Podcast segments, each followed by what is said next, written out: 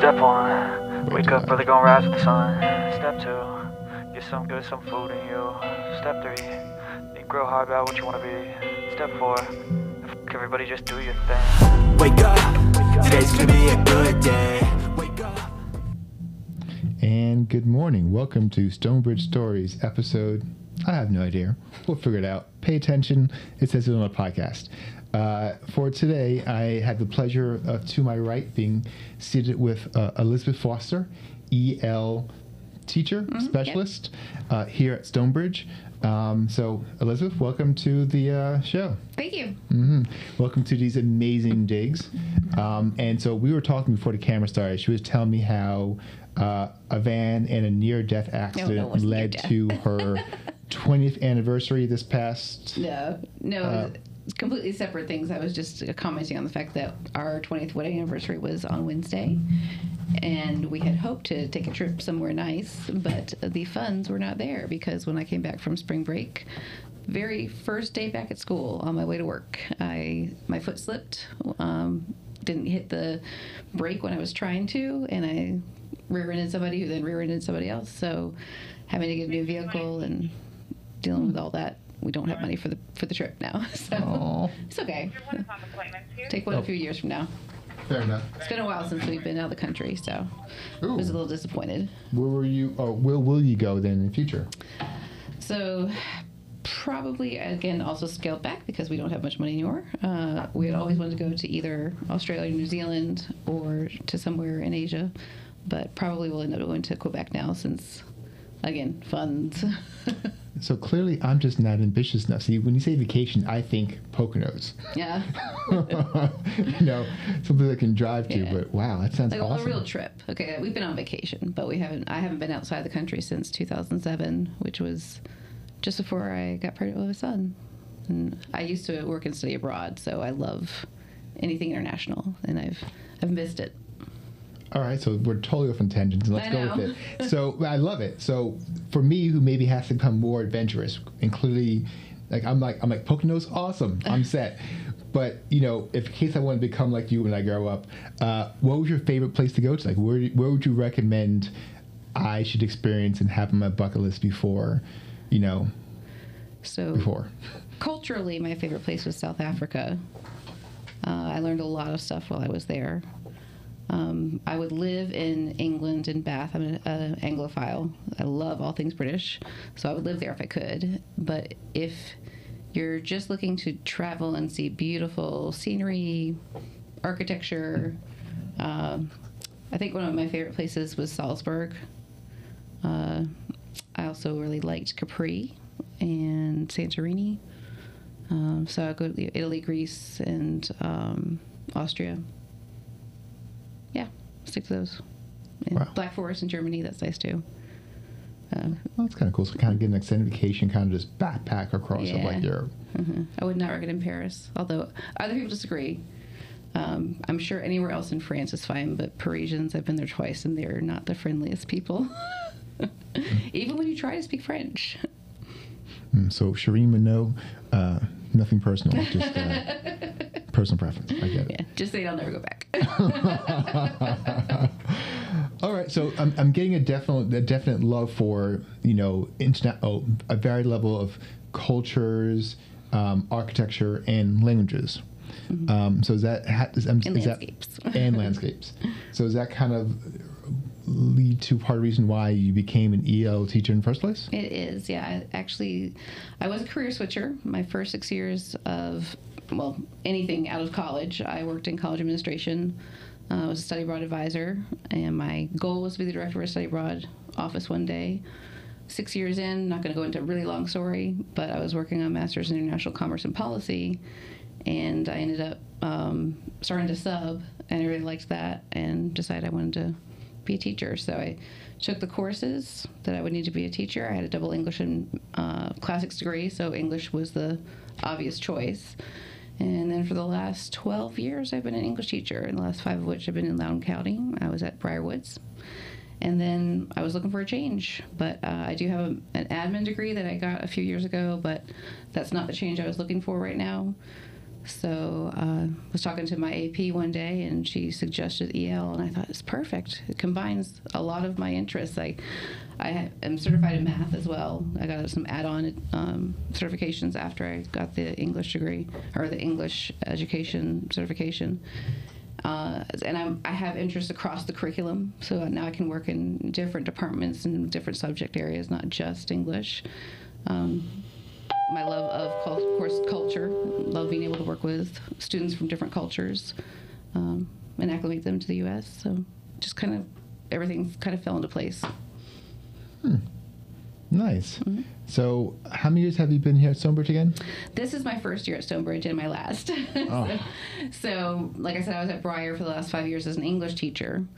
And this is my first year as an EL teacher, but the position that I took was an itinerant position. So it's split between Stonebridge and Briar Woods. And this year, because of the population distribution, Stonebridge was a point, like my base school uh, was a point six, and then my point four extra school was Briar Woods. Next year, because the EL population is going to change a little bit, um, Bri- uh, Stonebridge is going down, Briar Woods is going up. I'm going to be at Briar Woods as my base school, and Loudoun Valley will be my my extra school. Okay. So, I've come to realize that with this position, I'll probably end up moving around a lot, but it's nice to have a change.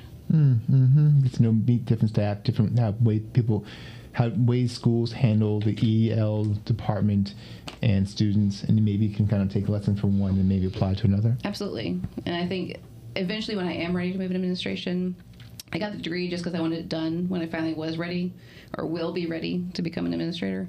I think it'll be helpful to have been around different schools in the county and, and exactly what you're saying. See how different places do things differently and, and take it to the next, whatever works best. Okay.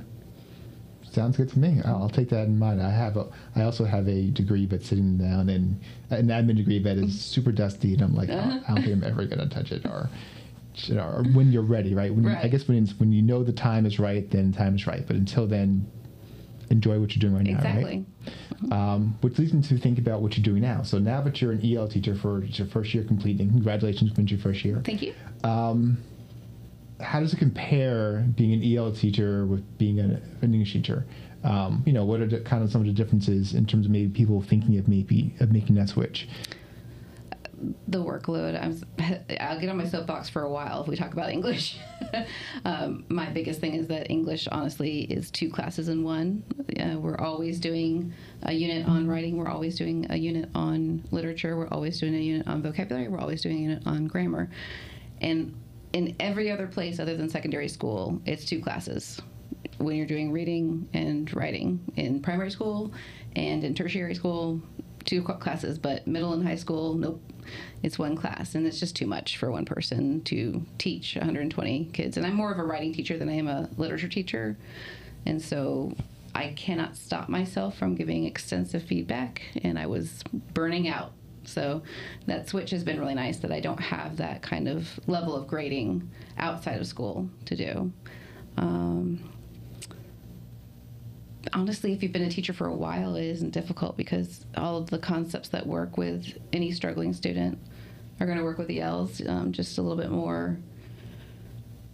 Uh, offering different kinds of supports and and bringing the, the work down to to an understandable level, not the quality of the work, but making sure that students can understand it. That, that's been fun to try to figure out how I can rework old assignments to get EL students to be able to access the curriculum, but not reduce the the rigor of it. Have you enjoyed? I guess I would say getting more personal. Like so, instead of having 120, you have like So to be honest with you, I I, like, I do feel like I, I I try to create connections with students, but because.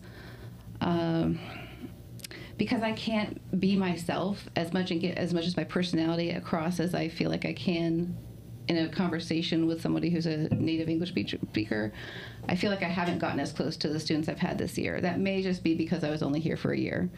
Um, but I feel like I, I'm a smart aleck, and that's kind of how I connect with kids. you, you know which ones can take it, which ones can't, um, and being able to really empathize on a deep level and explain understand from the student and then give back to the student in a conversation. I felt that's been difficult. I've had to be very over the top and melodramatic, even more so than I normally am, uh, with a lot of gestures to kind of get a kid to laugh. So that's been harder for me because I feel like I don't know the students as well simply because of the language barrier. It's interesting. I guess I, when I think of language, like like things like idioms and sarcasm are probably the hardest to translate. Yes. Um, so I definitely see like the, the like it honing in on the commonalities of certain body gestures that's universal. Mm-hmm.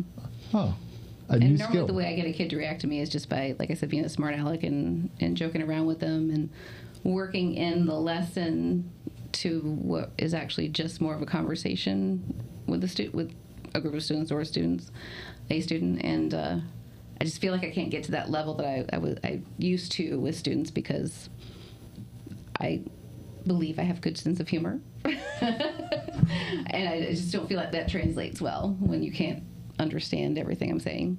Hmm. Makes sense. Um, so clearly, you know, obviously, your first year, there's always a learning curve and a struggle.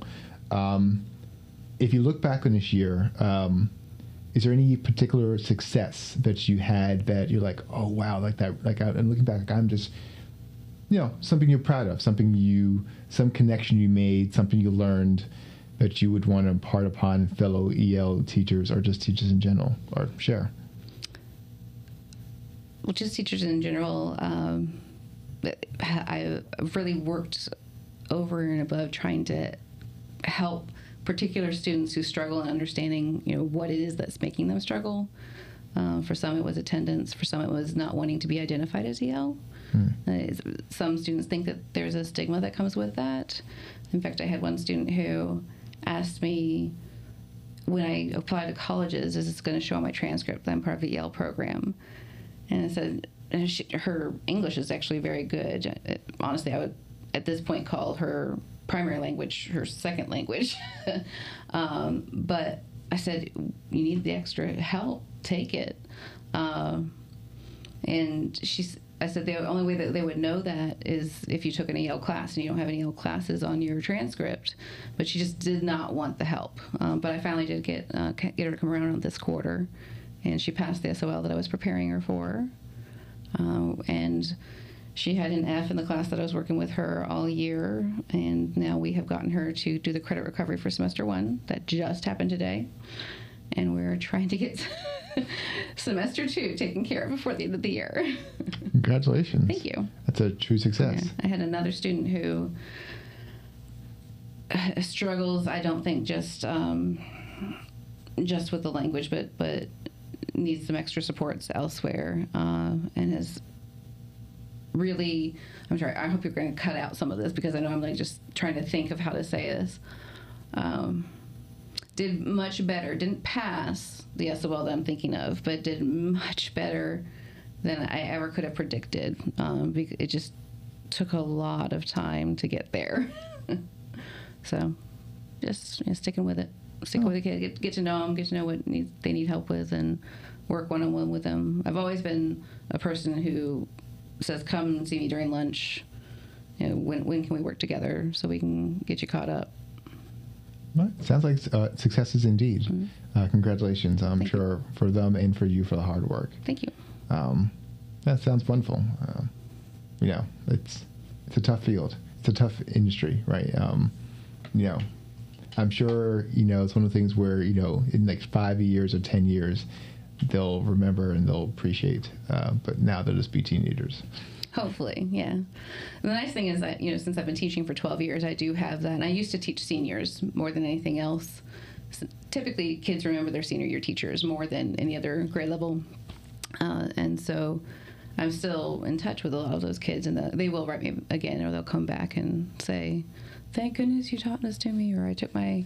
I remember one, I had a 11th grader. This is when I was working in Skyline in Warren County. Mm-hmm. I was teaching an 11th grader, and he was in an honors class, and he wasn't used to the level of work in that, that type of honors class.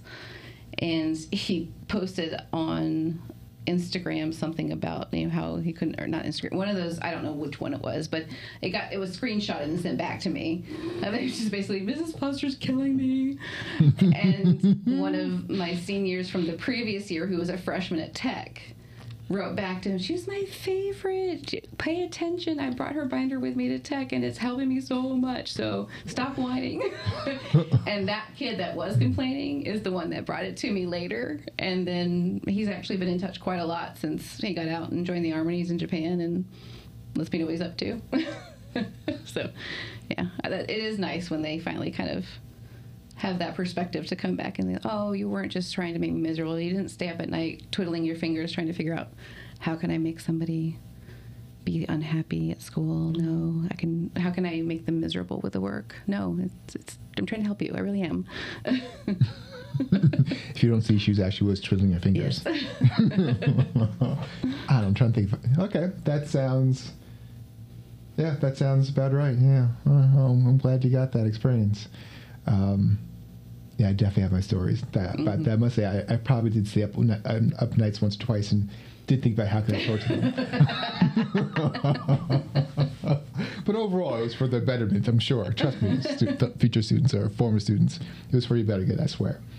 Yeah, I may just enjoyed it a little too much though in the meantime. All right. Um, thank you. So I guess all I can think of is um, as you move forward um, and transition to your awesome summer. Uh, any tips or tricks for the rest of your e- uh, any last parting words for your uh, small but faithful EL department uh, at Stonebridge? It's been wonderful working with them. Um, uh, thank you so much, Amanda and Dee, for guiding me in my first year in a different discipline in a different uh, field of education. I've really enjoyed learning from you and working with you guys. Uh, sad to be leaving Stonebridge, but um, always happy for a new experience. So I'll miss you guys and we'll stay in touch. Thank you. Okay. Ms. Foster, I appreciate your time and I wish you a happy Friday, right? Happy Yes, weekend. yeah. Uh, if I don't see you, great job. Enjoy your weekend. I'm sure I'll see you soon enough for the end of the year checkout form. Okay. But- Your own little door. I know, it's me now. Yeah, yeah, totally, totally. But uh, take care. All right, thanks. Step one, Wake up early, gonna rise with the sun. Step two, get some good, some food in you. Step three, think real hard about what you wanna be. Step four, everybody just do your thing. Wake up, today's gonna be a good day. Wake up, today's gonna be a good day. Wake up, today's gonna be a good day. Wake up, today's gonna be a good